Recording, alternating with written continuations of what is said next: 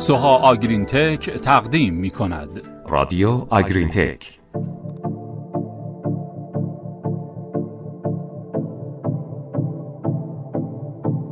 به نام خدا. سلام. حالتون چطوره؟ شما با رادیو آگرین تک همراهید با پادکست چهلم. سلام. وقتتون خوش. در پادکست چهلم گروه علمی کشاورزی محسنیان باهاتون از راهکارهای عملی برای کاهش اسیدوز تحت حاد از سازگاری شکمبه و تفاوت گاوهای چند شکم و یک شکم صحبت می‌کنیم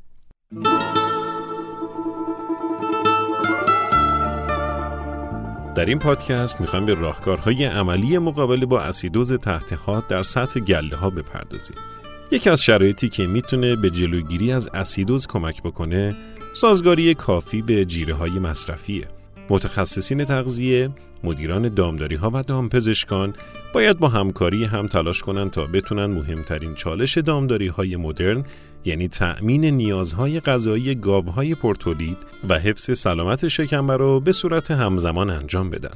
آخنباخ و همکارانش در سال 2011 گفتند روش های مدیریتی تغذیه‌ای باید به نحوی باشه که از تولید زیاد اسیدهای چرب در شکمبه به صورت ناگهانی جلوگیری کنه و با حفظ توانایی شکمبه در جذب اسیدهای چرب از کاهش پهاش و نهایتا اسیدوز دام هم جلوگیری کنه.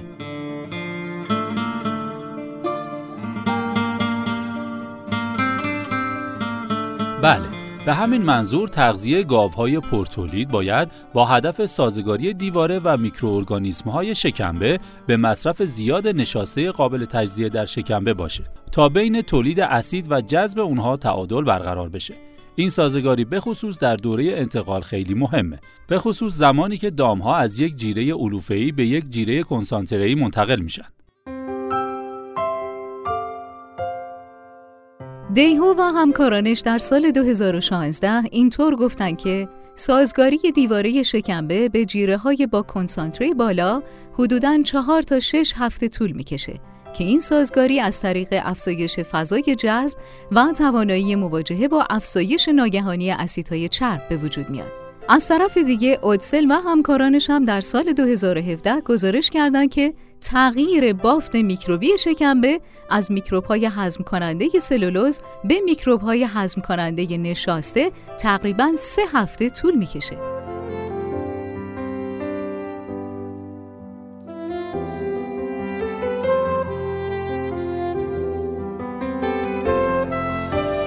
این نتایج نشون میده که سازگاری دیواره شکمبه به جیره های با کنسانتره بالا بیشتر از سازگاری میکروارگانیسم های شکمبه طول می‌کشه. از همین روی دوره حداقل 4 تا 5 هفته‌ای برای سازگاری شکمبه به جیره های با کنسانتره بالا به نظر ضروری می‌رسه. و این نکته ایه که در تغذیه گاوهای تازه‌زا باید در نظر گرفته بشه. عامل دیگه‌ای که در حساسیت گاوها به اسیدوز تحت حاد موثره شکم زایشه عموما گاوهای شکم اول حساسیت بیشتری به اسیدوز دارن که نشون میده این گاوها استراتژی های تغذیه‌ای خاصی رو برای مبارزه با اسیدوز نیاز دارن. برای مثال هامر در سال 2015 مشاهده کرد که پهاش شکمبه گاوهای چند شکم نسبت به گاوهای یک شکم مدت زمان کمتری به زیر 6 رسید. در حالی که هر دو گروه جیره یکسانی رو در 20 تا 80 روز بعد از زایش مصرف می‌کردند. دلایل مختلفی میشه برای این موضوع عنوان کرد. اول اینکه گاوهای چند شکم قبلا تجربه استفاده از جیره های با قله بالا رو داشتن. در حالی که گاوهای شکم اول برای اولین باره که چنین جیره هایی رو مصرف می‌کنن و همین دلیل احتمالاً گاوهای شکم اول پرزهای شکمبی کمتری دارن و میکروارگانیسم های شکمبه اونها سازگاری کمتری داره. احتمالا هم اسیدهای آزاد تولید شده با سرعت کمتری جذب میشن که باعث کاهش پهاش شکمبه میشه.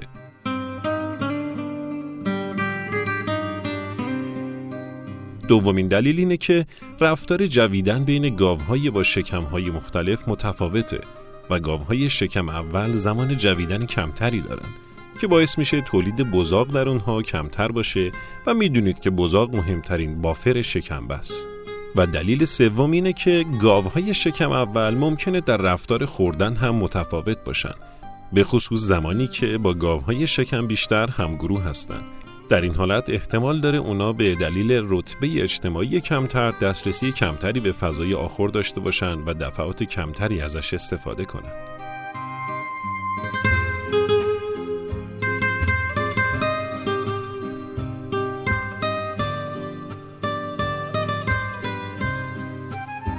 بله، مکمیلان و همکارانش در سال 2017 ثابت کردند که کاهش تعداد دفعات استفاده از آخور باعث افزایش شدت ابتلا به اسیدوز تحت حاد میشه. همینطور تفاوت در وزن بدن و نهایتا ظرفیت شکمبه ممکنه باعث حساسیت این دام ها به اسیدوز تحت حاد بشه. نصراللهی و همکارانش هم در همون سال 2017 نشون دادن که های حساس به اسیدوز نسبت به های مقاوم حدود 50 کیلو سبکتر بودن. البته تمام تحقیقات این نتایج رو تایید نمی کنن و حتی بعضی از منابع گفتن که های چند شکم به اسیدوز حساس ترن.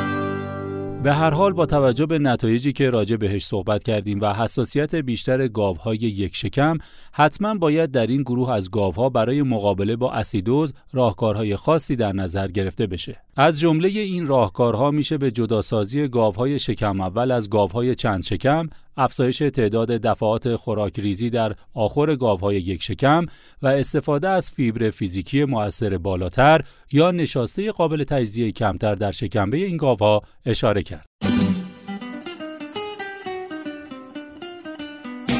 بله جیره ها باید به نحوی تهیه و ترکیب بشن که از جداسازی اونها توسط گاف ها جلوگیری بشه و نهایتا اینکه سعی بشه تا از تراکم بالا در بهار بند گافای شکم اول جلوگیری کنیم.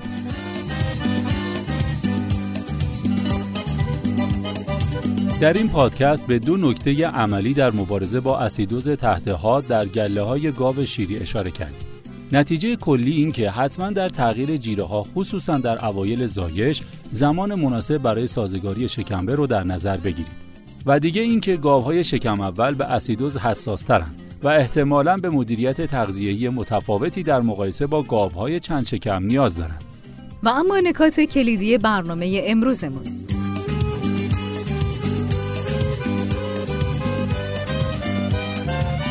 عدم سازگاری شکمبه به تغییر جیره باعث افزایش احتمال اسیدوز میشه. سازگاری دیواره شکمبه چهار تا شش هفته و سازگاری میکروارگانیسم های شکمبه سه هفته زمان می‌بره. برای سازگاری گاوهای تازه زاب جیره های پرکنسانتره حداقل سه تا پنج هفته زمان نیازه. همینطور گاوهای شکم اول نسبت به گاوهای چند شکم به اسیدوز حساسیت بیشتری دارند. و نهایتا تغییرات مدیریتی مناسب برای حفظ سلامت شکمبه در گاوهای شکم اول رو همیشه لحاظ کنید. رادیو آگرین تک